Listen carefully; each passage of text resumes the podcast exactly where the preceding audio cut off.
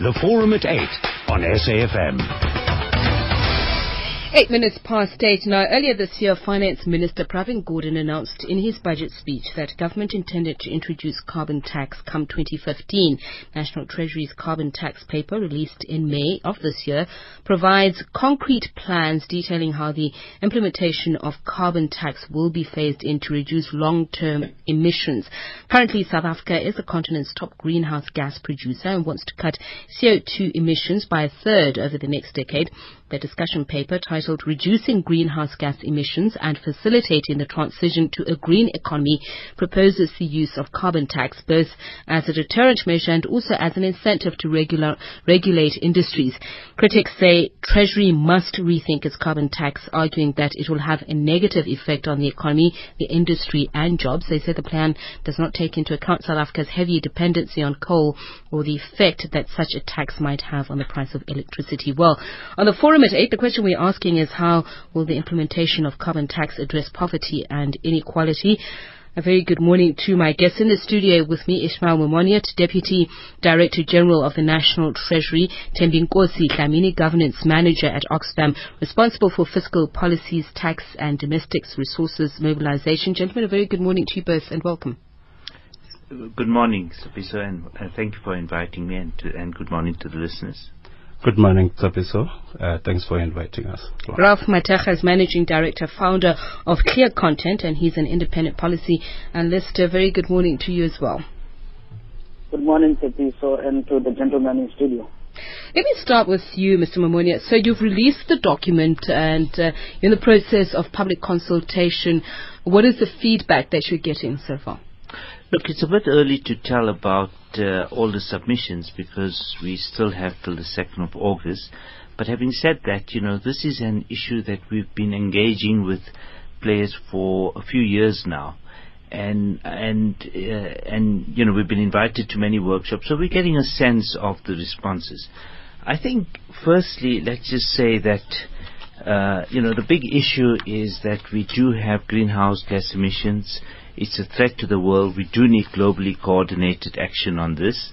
And certainly with regard to South Africa, we've committed ourselves uh, uh, uh, uh, to certain targets. And the most effective instrument we believe in the Treasury is through a carbon tax. Uh, now, when you introduce any tax, you'll always find that, you know, people are quite reluctant to just agree to it. It's something they perhaps reluctantly agree. But the issue is that if we want to reduce emissions, we do need to price carbon. And we believe that the carbon tax is the most effective mechanism to do so. And this tax is not about imposing costs now, but it's about serving notice on companies, on emitters, that you've got five to ten years to adjust. Get your new technology that's cleaner, so that when this tax really kicks in very steeply in five or ten years' time, that then you will actually benefit from the fact that you have a clean technology and you'll be in fact ahead of the curve with regard to your competitors. But I imagine that in doing that you would be able to at least some extent measure the levels of emissions and the impact thereof and, and who is mostly responsible. Look, uh, that is a difficult one because ideally we want the polluter to pay. But you know, everyone who emits, you can't reach reach out to them because you and I emit every time we switch on a light or we, um, um, uh, you know, get hot water. You're using energy and so on.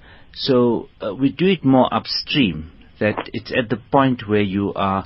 Uh, you know, at, at the point of closer to the point of generation, that's where we want to start.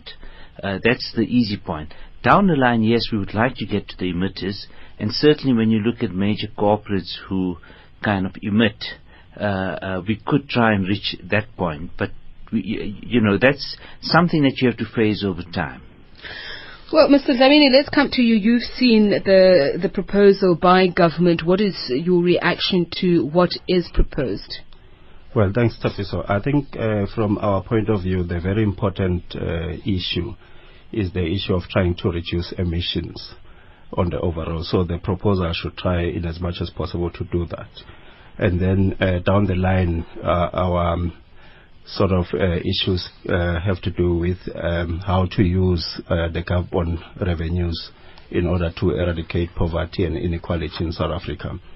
Because we are thinking that um, the people who will be most affected by global warming and all the things that come with emissions are mostly the poorest people in society who cannot no longer rely on their coping mechanisms and uh, things that they use for their day-to-day livelihood. Mm-hmm. So looking at the, the paper, it's um, a very good uh, start.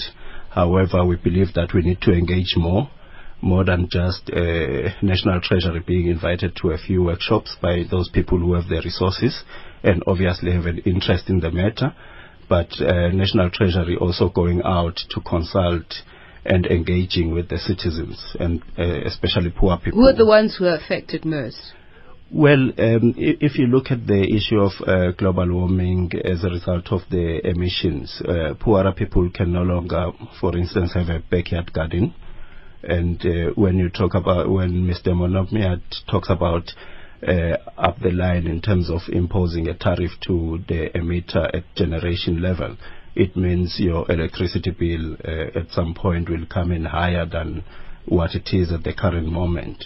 Now, um, uh, poorer households tend to be hit hardest by those changes because they are already living on the line. So we think that any measures that are being proposed should take into account those issues around how we respond to poorer people and how we, we reduce their reliance on the national electricity grid. Before I get to Ralph Mashaka, let me come back to you, Mr. Momoniat. So, uh, will uh, that uh, be be passed on to poorer households if there is going to be an increase in electricity, for instance? Look, it depends. I mean, any tax by itself, uh, what may happen is, I mean, we talk about tax incidence. It, it gets passed over. So if companies obviously have higher costs, they will try and pass it on to consumers or to their customers. Now, uh, you know, like uh, any tax, I mean, this is a tax where we're trying to change behavior. It's like mm. your tax on tobacco. By itself, the tax doesn't work. You've got to have a whole host of complementary and mitigating measures. So just like with regard to the tobacco tax, so if you want to smoke, we impose a tax and on the margin we hope that would discourage you and get you to consume less. But we also say, thou shalt not smoke in any public building and thou shalt be 100 meters out of that building. So the, and, and, and then you have strong education campaigns and so on. So in a similar way, with the carbon tax by itself is not going to reduce emissions. You got to, or, or if you want to look at the impact on poor households, you've got to look at other budgetary funds get, that get allocated. So that certainly when you look at uh, the, the use of electricity by households. You want to mitigate it for poor households, the impact on them. And so we already have a free basic electricity program. You know, those are the kinds of measures that we need to step up. Just in terms of the impact on the poor, I mean, the other question to ask is that what if we don't act? If you do get global warming, what happens? You get more floods, you tend to find poor people live in areas that are more vulnerable, you will find that the cost of energy will go up. So in a sense, we don't have a choice. This is the greatest challenge that humankind faces today. And if we don't act now, the point is to act later will require much more drastic action mm. and the impact on both business and on households will be much higher if we, if we fail to act timelessly now. Mr. Mashaka, just to come to you then, uh, you say that the assumption that is made uh, is that a developing country like South Africa is more vulnerable to a sudden shift towards green economies because the necessary technology to offset offset this shift is not yet available locally. Well, this is a, it's a common uh, uh, explanation that comes uh, if you look at the uh, potential impact of this tax. And I have to say that uh, from the beginning that uh, the, the, document is fairly straightforward on its proposals. About uh, a 91-page document stating the phasing in approach and, and trying to calculate as well the impact of that tax on the economy. Uh, and as Mr. Momoniat mentioned, the main objective here is to try to uh, build a situation where companies are going or polluters are going to change their behavior. So the tax is meant to be, first of all, deterrent on further pollution. But number two, the money that is collected on the tax as well and the manner in which the tax is implemented should be done in a way that it also encourages adoption of uh, greener ways in which uh, the companies can go about the, their, their ways of production. So the first point where you start having a problem is that uh, we are South Africa is not yet mandated to engage in this tax, uh, engage in a mandatory reduction of emissions according to the Kyoto Protocol. So we are in the point where we see there is a need to act as a country, but we are not yet mandated to do so. So there has been question that the, the level of development in South Africa's economy, the technologies that we have, we are going to have to borrow or buy technology uh, from other countries so that we can be able to shift our ways of production from a pollution intensive to more greener means. A good mm. example that is often given is that uh, you look at the solar heating system that are being installed to reduce reliance on electricity, which is the main contribution. The generation of electricity is the main contribution to greenhouse gas emissions. Most of the solar heating equipment are bought from China. You do not yet have the economy that generates those uh, uh, technologies in a way that you could say shifting towards lower emissions okay. will also bring about more opportunities within the economy. Another in- criticism you have about the proposal is that it does not provide an integrated strategy on how carbon tax can be used to alleviate poverty and inequalities in this country. Why do you say that?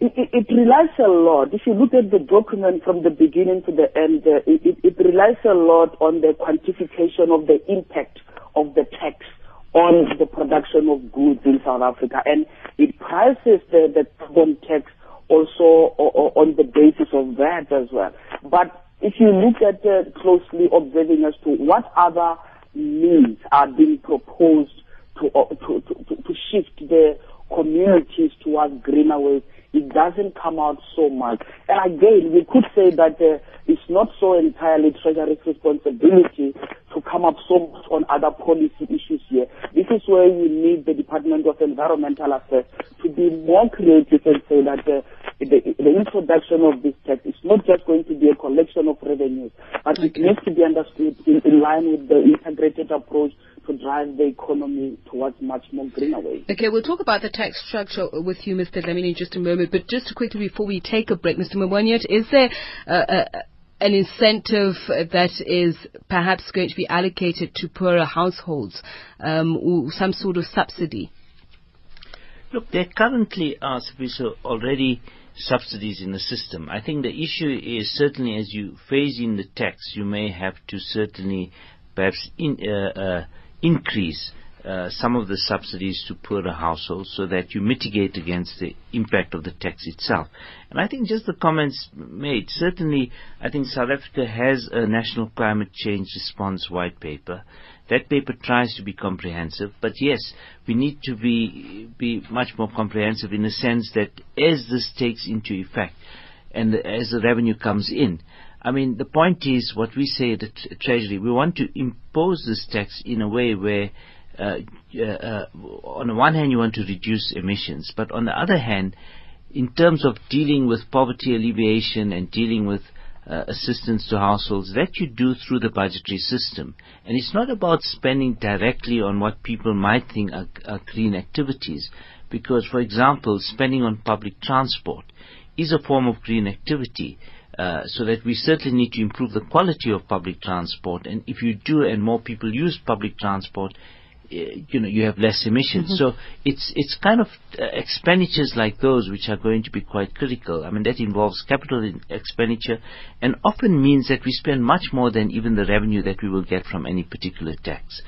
Right. Okay, we're taking calls 0891 104 0891 It is 22 minutes past 8. If you want to send SMS, you can use this number 34701, 2 Rand per SMS, 34701. But the question we are asking on the forum this morning is whether or not the implementation of carbon tax as proposed by the Treasury will address poverty and inequality. 23 minutes past 8.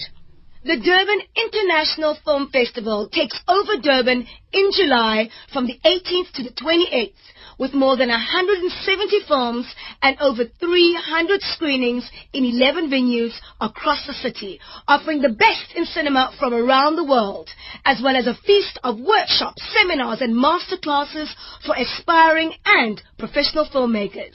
Join me Subin Boya with other local and international stars for South Africa's biggest film festival. For more information, go to durbanfilmfest.co.za. The festival is principally supported by the National Lottery Distribution Trust Fund. Are you a manufacturer or an exporter of food and beverage or clean energy products? If yes, the Department of Trade and Industry invites you to participate in international exhibitions taking place in the United Arab Emirates, Japan and Germany between the 15th of January and 8th of March 2014. For more information, visit the dti.gov.za or call 0861 843 384. The DTI, empowering industries and broadening economic participation. This is the space station that connects all the media that cover the stories on African business that happen in meetings attended by people that travel on planes and also on trains that connect business centers that handle the trades by means of computers that are run by the people that talk on the phones that are linked by the satellite we funded. At Nedbank Capital, we believe in making sustainable solutions happen.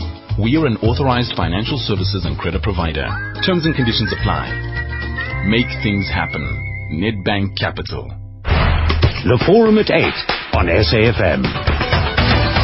25 minutes past 8, we continue our conversation. We're looking at the implementation of carbon tax and whether or not it will address poverty and inequality. Your SMSs, uh, some have already come through. Joe in Port Elizabeth says it's high time that those workers who are NUM members join AMCU because NUM and government collude with mine bosses against them.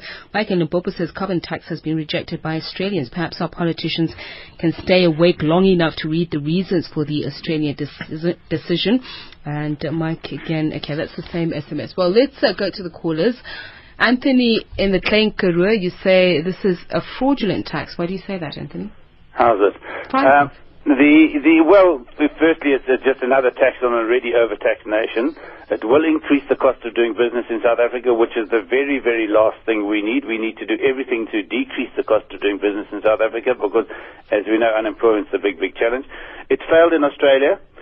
But the biggest, the reason why I say it's fraudulent is that the science behind man-induced global warming is very inconclusive. It's very controversial. It's not a proven case at all. There's, um, it, it's falling apart. In fact, the, the, the scientific basis for man-induced global warming is falling apart, and so there's no basis for the tax. It's fraudulent. Thanks a lot, Anthony. Thank you.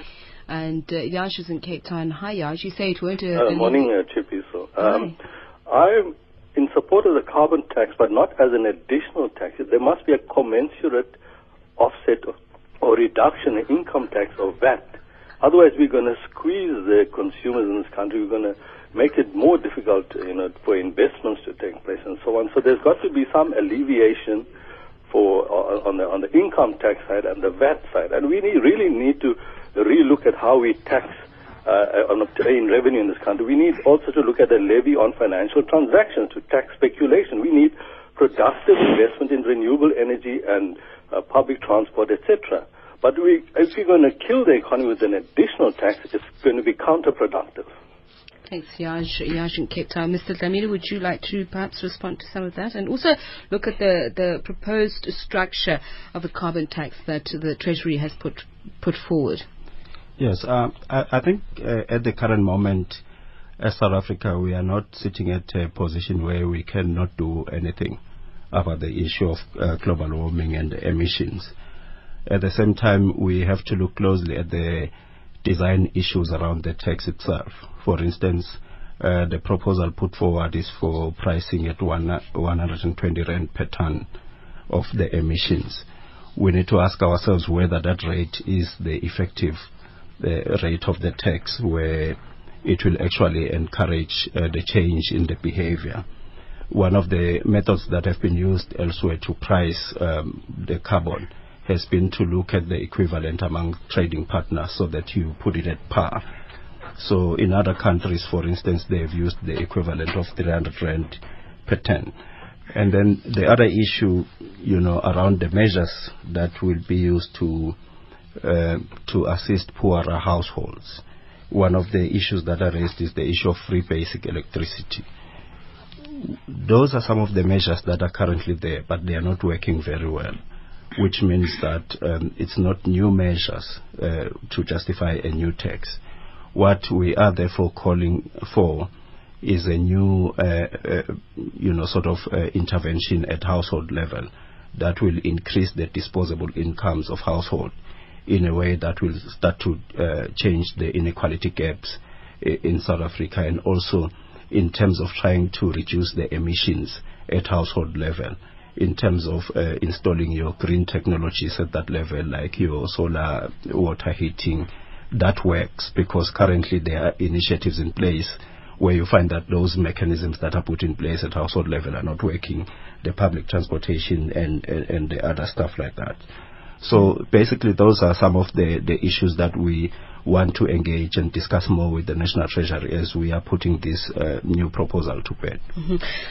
I'm going to get a response from you, Mr. Momoniat, and perhaps uh, come back to you, Ralph Mathekga. But uh, let me read some SMSs before we go to news headlines. It is uh, 29 and a half to 8. You gave us the facility and chose to use carbon. You teach us to use it. Now you punish us for using your product and for giving you our support. Must we go back to campfires and candles, says Marianne in Port Elizabeth. Anthony says government don't care about the impact on the economy. It's just more money for social handouts that keep them in power. Who will tax the volcanic eruptions that emit huge carbon volumes to the atmosphere? Are farmers subject to the tax? Well, we'll get those uh, questions answered for you in just a moment. But right now it's exactly 8.30. An update of your news headlines with Vabakshni Chetty.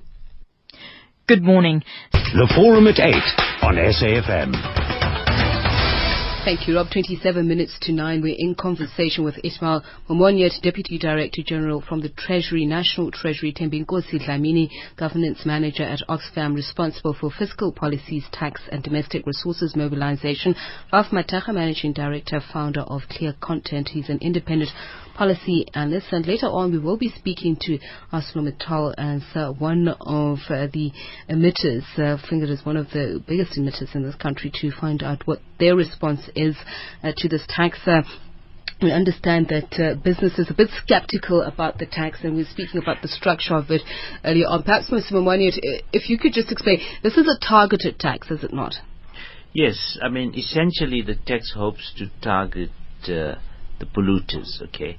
There are difficulties about how you target them, and that's why we're starting with it upstream. But uh, over time, you want to get to the targeters more directly. So, for example, at the moment you, you reach them through their usage of electricity, for example. Mm-hmm.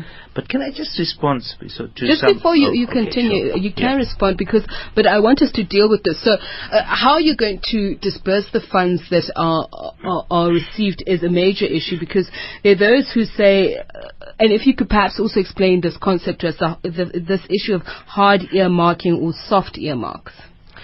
Look, let me say that earmarking a tax is really bad policy because, for example, I mean, if, if that's the case, you might say that so we generate income tax, we get more tax from rich people, we should therefore spend more tax on the same rich people. That's absurd, mm-hmm. okay? The aim of tax is to redistribute from the rich to the poor on the one hand, and on the other hand, in this instance, given that you have green objectives, I would submit that we'll actually spend much more on green objectives than we do receive from any uh, green tax. So, you, you know, uh, th- there's no need to limit, and I think society needs to choose over different points in time about how it's going to deal with the green issues. Once you start earmarking, whether it's soft or hard, what happens is that you might end up giving certain areas much more funds than they even need. Hmm. And there are other areas that don't have enough funds. But having, aside from talking about revenue, I want to say, I know people tend to be very skeptical when you talk any, about any new tax. This tax is not been brought on for revenue reasons. It's been brought on essentially to change behavior. So, as you kind of introduce the tax, you can kind of adjust some of the other related taxes so that you actually reach out to mm. the emitters in a more direct way. Mm. Secondly, I just want to say, for those who don't believe in the science, well, you know, uh, they won't be, believe whether it's an emissions trading system or carbon tax. They don't believe we have to do anything. But even in that case, if there's even a one percent possibility of them being wrong, and then we find in ten years' time that we are now headed on a path to disaster, there's no plan B for us. We only have one Earth. So I would argue that even if you don't believe in the science, unless you are 100% sure, and I don't know who can be 100% sure in anything in this world, then uh, from, uh, uh, as a form of insurance, we do need to mitigate the emissions of carbon. It would be reckless and dangerous to do nothing just because you, you believe that the mm. science is wrong. Okay, 0891104208, 0891104208. Just on the issue of uh, the uh, the funding policies, Ralph Mathekga, you say the current method uh, is inadequate to distribute the carbon tax. Well, uh, the, the, thing is that this is a targeted tax, uh, so um, the aim of this targeted tax is to change behavior. So I think that uh, if you're going to really uh, affect the behavior, you need to also have a targeted allocation of that tax or expenditure of that tax. And I understand that uh, uh, earmarkings are bad, but if you are, the, the ultimate objective is to end up where you don't even have to collect carbon tax because ideally after years everyone would have shifted. You cannot achieve that if you use the existing system of uh, allocating uh, expenditure. I believe that the best way would be maybe to ring fence this funding in a way that uh, you can intensively target it at uh, uh, driving the economy towards a greener direction instead of just putting it in the normal expenditure uh, processes that are that we currently use.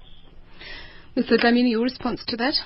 Yes, I, I think uh, for this kind of tax we really do need some form of uh, earmarking also, in terms of the nature of the tax, over time is going to be reduced. At the same time, we want uh, interventions that are business specific, where we are saying it might be a high cost to the business to bring on board some of the green uh, technology that is required. But if we have a fund sitting somewhere for these green initiatives, businesses can apply and therefore be assisted through the bigger funds pulled in by everyone who's an emitter mm-hmm. to move to greener, uh, you know, low carbon development. And also in terms of, um, you know, the, the, the soft uh, kind of earmarking, it will assist in terms of tracking the performance of the measure.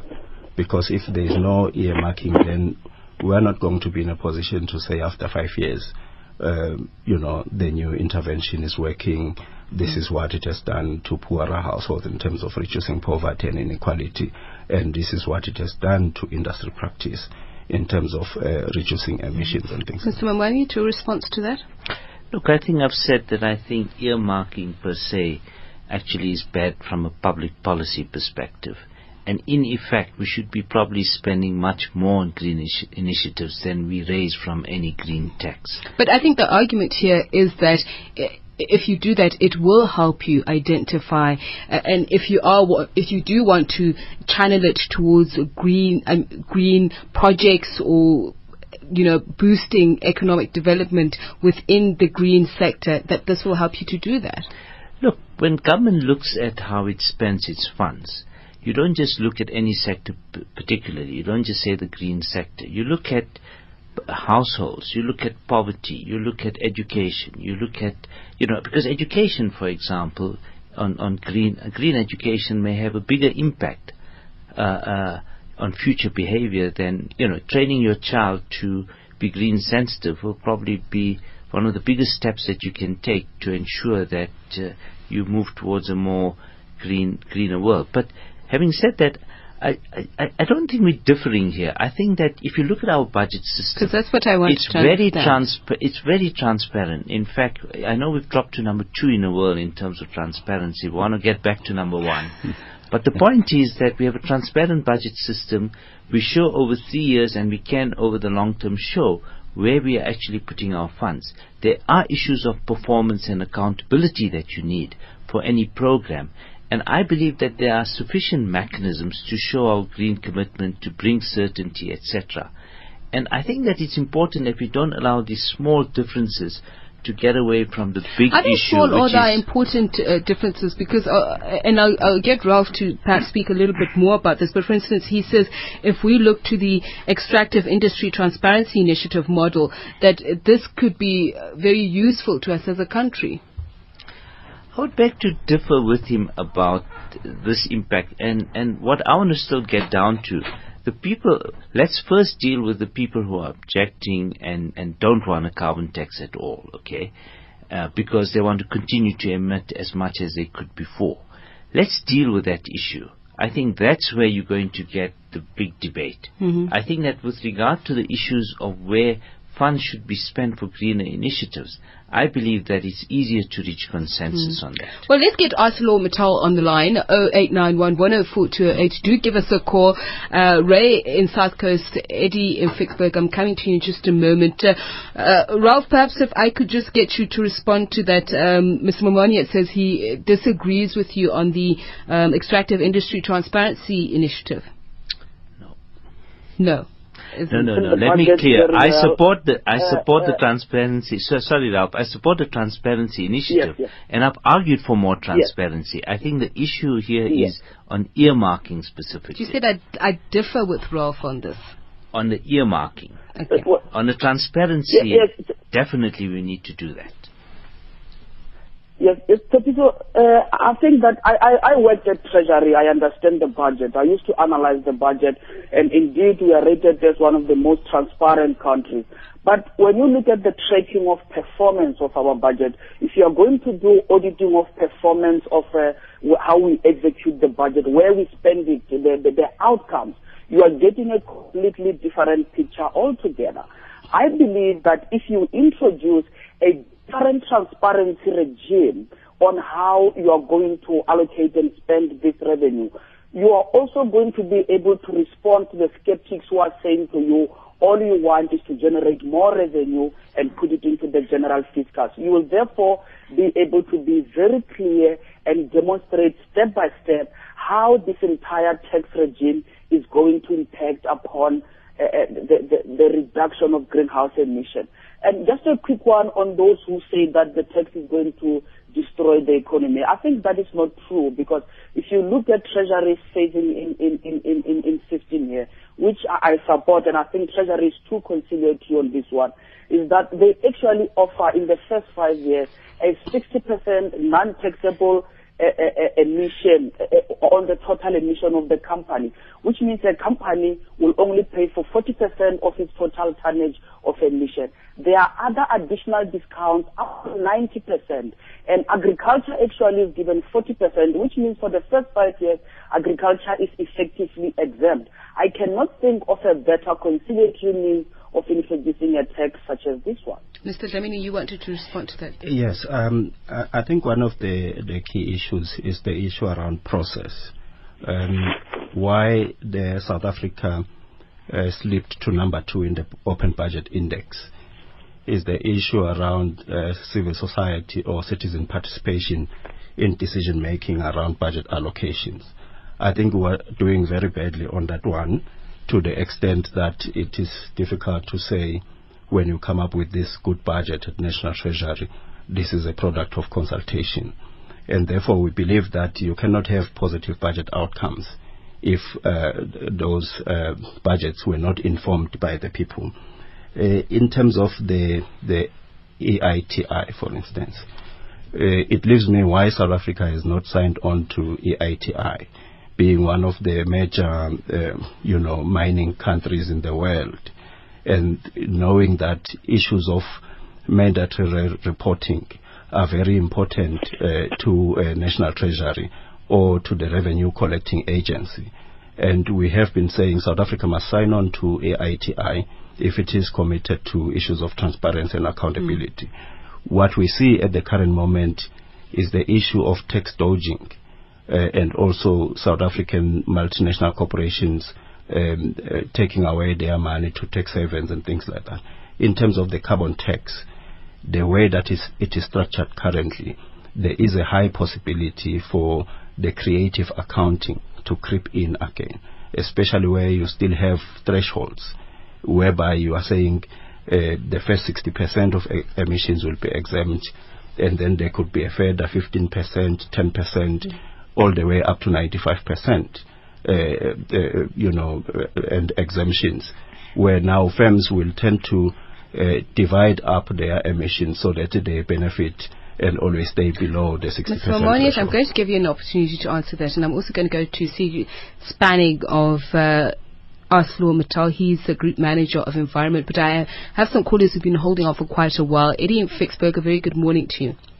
Hemet Piso Wapila. Good day, Tatoka. Hey, sis Manisausa Petisa. I haven't spoken to you ever. And can I just say this? I'm not going to be long, but very important. You know I'm a radical thinker, and I want to tell you this now that this carbon tax is fraudulent, it's evil, just like the man from Karoo said. My lady, if you want to help the poor, stop imports. Good God, you can't import 400,000 chickens and all the billies and all the meat and all the clothes. That's how you do it. Carbon tax. Let's go back to, to carbon tax. Let me tell you what. Global warming is not caused by emissions out of cars and factories. You know what it is? 0.032% of human. Let me tell you what it is. Go look at it now. But you ought to look at the website or Google. Why in the world are they spraying? Global warming is caused by weather warfare. If you control rain, you control food. When you control food, you control commodity prices. And dear sister, we are in trouble if you don't stop those planes. Lydia in Ficksburg. And uh, Ray in the South Coast, you say it won't alleviate anything. No. Um, what are they going to do? If we stop burning our coal, we're going to export it to China or India, and they will have no, no problem with burning it. So it's still going in the atmosphere. Thanks a lot, Ray. Uh, Rupert in Cape Town? My question was, um, are we taxing goods which are imported if we're not knowing how that they how they're being created. So, in the case of steel, the steel's manufactured in China and they're generating it with coal plants. They're generating the electricity with coal. They're now able to import it at a lower cost to what we can manufacture it locally. So, is there a is there a way in the sort of World Trade Organization agreements that you can now tax imported goods without sort of having these import tariffs, which essentially would be import tariffs, uh, to protect local businesses? Thanks a lot, Rupert. Uh, well, as I mentioned, we do have on the line manager, group manager for environment at ArcelorMittal Africa, Siege Spanik. A very good morning to you, and thank you very much for speaking to us. Good morning to everyone in the studio and to all the listeners. Now, we as ArcelorMittal are very concerned about the proposed carbon tax as it will have a severe financial impact on our operations. Although there's still uncertainty about various issues in the carbon tax discussion paper, the estimated financial impact will be in the region of 600 million rand, which is more than 50% of our earnings or EBITDA of late, which is a totally disproportionate tax load to bear. Another challenge, however, is that there is no alternative low carbon technology available to reduce emissions by the percentages that climatologists are calling for. In other words, the National Treasury can tax us to death we will not be able to change our behavior, which is the fundamental objective of the carbon tax. The fact that this aspect is ignored indicates to us that the carbon tax is nothing more than a collection exercise for additional revenue. Well, let's get Mr. Momoniat to answer you just on that point. I'll allow you to raise your other point, Mr. Spanik, if, if I could just get Mr. Momoniat to respond to that. You know, it's hard to respond when people uh, when a company says that, uh, are they going to be transparent and tell us how much taxes they actually pay? Because this information is confidential, but nothing stops ArcelorMittal by, by saying how much taxes they pay. Because I'll be very skeptical about his comments. And returning to the earlier point on transparency, I think the Treasury would welcome uh, any comments. I think we are looking at the EITI and we are very concerned with number two. And even when we were number one, we didn't think we're perfect. We think that we, there are many measures to improve transparency in the budgeting system. And I would take it further to improve the performance and accountability issues on transparency. So I think that on those issues, the point is we agree that we need to do more, more and I would invite my two panelists to just provide specific proposals because mm-hmm. we would really look at that. Uh, we'll, we'll get to that. With, re- with regard to, I think, the point on imports, uh, yes, many developed countries are now already looking at what they call BTA, border tax adjustments, so that over time what you're going to find is that they're going to, to in effect impose a tax on imports, which uh, which have uh, are the result of higher emissions if countries haven't taken these steps. So, so I think for us as a country, you know, uh, uh, uh, we need to be clear. We do need to reduce our emissions. ArcelorMittal and others need to say how they're going to reduce their emissions. Yes, but we are dependent on coal. Um, yes, we are dependent on coal, and that's the challenge. But there's issues like carbon capture. Yes, the technology is far away. It may not be economical at this stage. But if you really want to take steps to ensure that we, we in a sense, save the world, that we really do uh, take these steps. And I would, I would rather advise companies like ArcelorMittal to spend much more time on innovating for the future rather than complaining and be uh, a risk South Africa being uh, uh, becoming an emitter and being punished later if you don't act now. Mr. Spanik, your response to that? Um, I think the bottom line is that at this stage there are no alternative technologies available. So this is a severe challenge for us. I think also just the the question mark about our transparency. I think we are a publicly listed company, and for that matter, all our financial figures are actually public. So from that perspective, we are prepared to play open cards with National Treasury during further uh, debates in future. I think something that I also just would like to mention is that many companies will be able to pass on their carbon tax liability onto the consumer, like Eskom, for example. In the case of steel prices, however, they are linked to international price structures which do not take a price on carbon into account. It also needs to be said that even in Europe, CO2 has not cost iron and steel producers a cent yet, due to the fact that the EU made a decision that the iron and steel sector needs to be protected as it is exposed to carbon leakage. This decision has led to a situation where free allocations were granted to iron and steel producers in the EU. We need to see that similar protectionist measures are being implemented in South Africa in order to ensure that our iron and steel industry remains competitive. The reality is that we will be competing against steel imports from other countries where no price is placed on carbon. Okay. This will threaten our industry and job opportunities. The carbon tax discussion paper does identify this risk, but concludes that the necessary controls, like border tax adjustments, will be too difficult to implement. All right. Thanks a lot for your time, uh, Steve Spanik, Group Manager for Environment, ArcelorMittal Africa.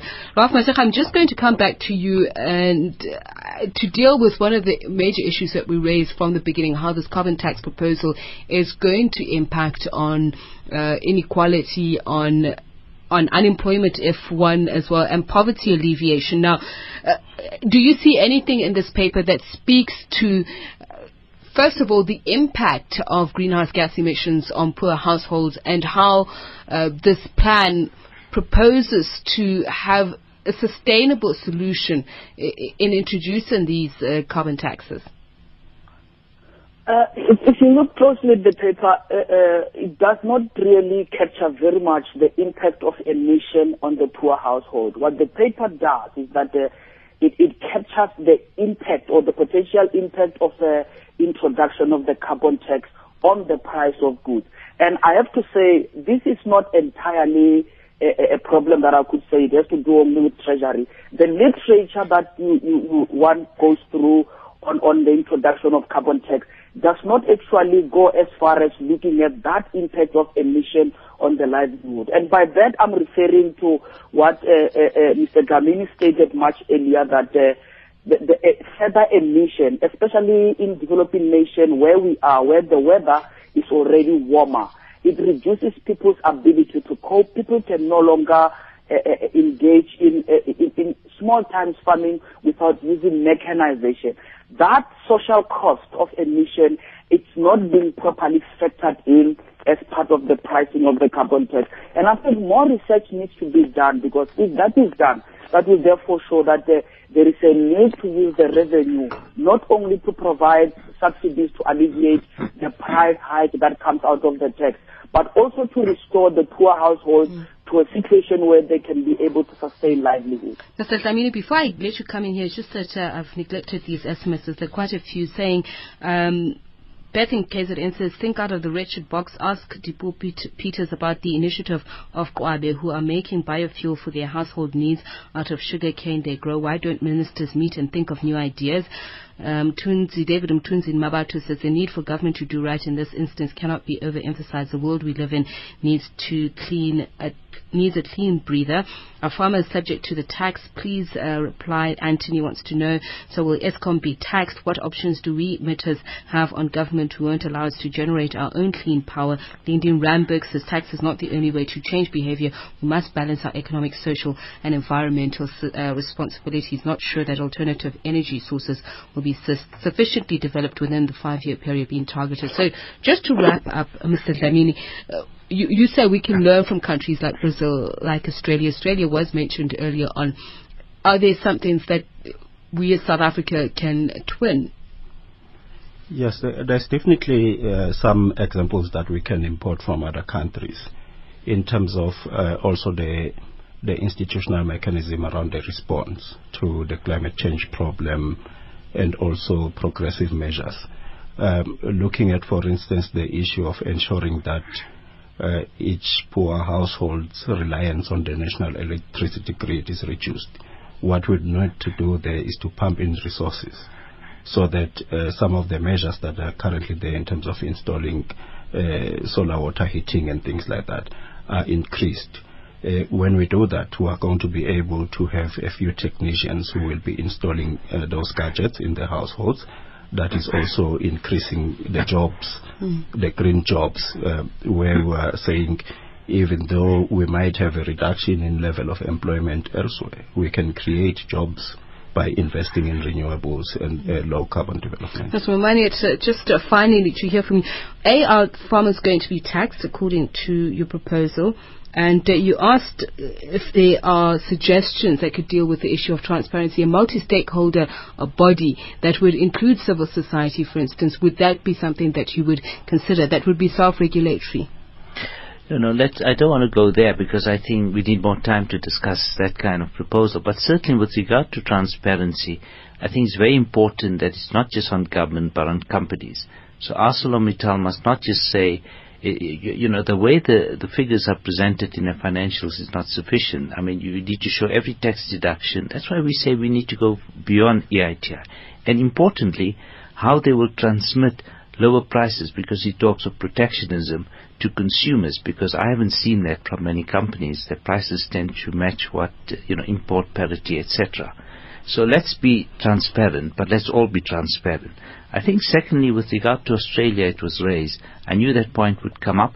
That's more a function, the fact that they want to do away with the carbon tax has to do with their own politics because they have a Tea Party opposition type as in the US, where the leader of okay. the opposition. And I'm afraid we have but, run out of uh, time, okay. but thank you very much to all of you. Ismail Momoniat, Tembi Gosi, Dlamini, Ralph Mathekga, and Siege Spanik. Thanks to the team.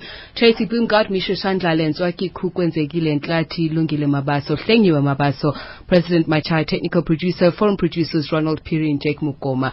It's 9